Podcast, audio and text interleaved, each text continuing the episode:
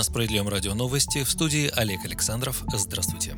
В Госдуме назвали дату, когда будет объявлено об индексации пенсии работающим пенсионерам. Председатель партии «Справедливая Россия за правду» Сергей Миронов считает, что решение будет принято в течение месяца, передает его слова ТАСС. Напомним, что на прошлой неделе президент Владимир Путин обратился с посланием Федеральному собранию, и граждане и эксперты ждали, что он объявит об индексации пенсии работающим пенсионерам. Однако этого не произошло. Прибавку к пенсии трудящиеся пожилые граждане не получают уже шестой год подряд. Путин в прошлом году объявил, что необходимо необходимо проработать вопрос возврата индексации. По его поручению правительство подготовило документ, который по неизвестным причинам был засекречен. Миронов признал, плохо, что президент не упомянул о пенсионерах, однако у него есть версия, почему так произошло. Он уверен, причина в том, что правительство не выполнило в полном объеме поручение президента. Это не позволило Путину принять правильное решение. Думская оппозиция и сенаторы неоднократно выступали за возобновление индексации страховых пенсий, но эти инициативы не нашли поддержки у Кабмина и парламентского большинства в лице «Единой России»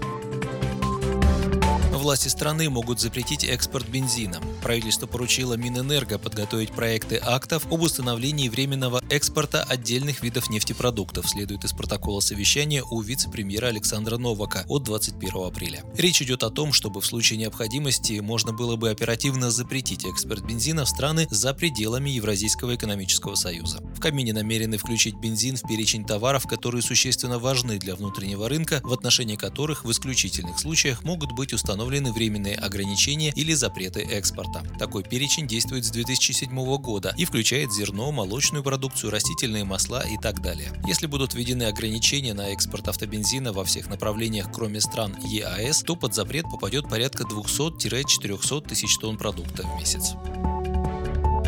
Госдума готовится принять документ о новом виде отдыха сельском туризме в России. Накануне правительство уточнило его терминологию. Это посещение сельской местности, малых городов с численностью населения до 50 тысяч человек с предоставлением услуг по временному размещению, питанию, организации досуга, экскурсионных и иных услуг. Более того, к сельскому туризму инициаторы предлагают относить культурный туризм, этнографический, гастрономический, событийный, аграрный и так далее. То есть любой вид досуга туристов в сельской местности. Также в законопроекте уточняется что в России уже есть около 800 малых городов, признанных туристическими центрами. В их числе Суздаль, Углич, Таруса, Мышкин, Валдай и другие. Во всех фракциях Нижней Палаты инициативу готовы поддержать. Как заявил известием первый зампред фракции «Справедливая Россия» Михаил Емельянов, сельский туризм станет очень перспективным направлением, в том числе и для бизнеса. Справедливо Рос отметил, что это направление будет способствовать не только развитию туристической отрасли, но и станет поддержкой для села и привлечет в него инвестиции. Кстати, сельский туризм развит во многих многих странах мира, в том числе в соседней Белоруссии.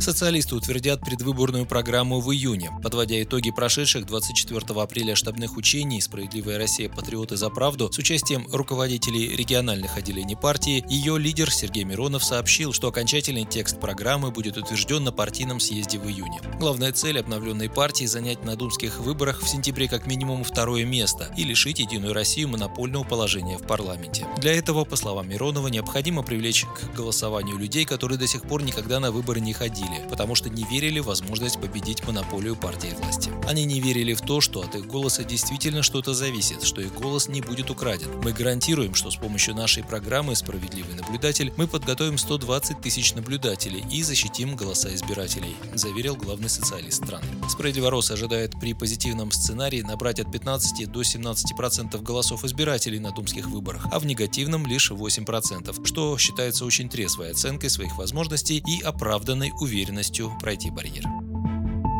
И последнее. В Госдуме предложили присвоить одной из московских улиц имя Лужкова. Группа депутатов Госдумы во главе с вице-спикерами и руководителями трех фракций, включая главу СР Сергея Миронова, в понедельник направили в мэрию Москвы запрос о присвоении одной из столичных улиц имени бывшего мэра Юрия Лужкова в год 85-летия со дня его рождения. Всего под обращением поставили свои подписи 34 парламентария. В своем обращении депутаты отмечают, что Юрий Лужков возглавил Москву в один из самых тяжелых для страны периодов. Они напоминают эту реализации под руководством экс-мэра таких проектов, как восстановление храма Христа Спасителя, Большого театра, Манежной площади и Гостиного двора, строительство МКАД, Третьего транспортного кольца и района Москва-Сити, а также о введенных им мерах социальной поддержки жителей Москвы. Юрий Лужков занимал должность мэра Москвы более 18 лет, с 92 по 2010 годы. Он скончался 10 декабря 2019 года после операции на сердце на 84 году жизни.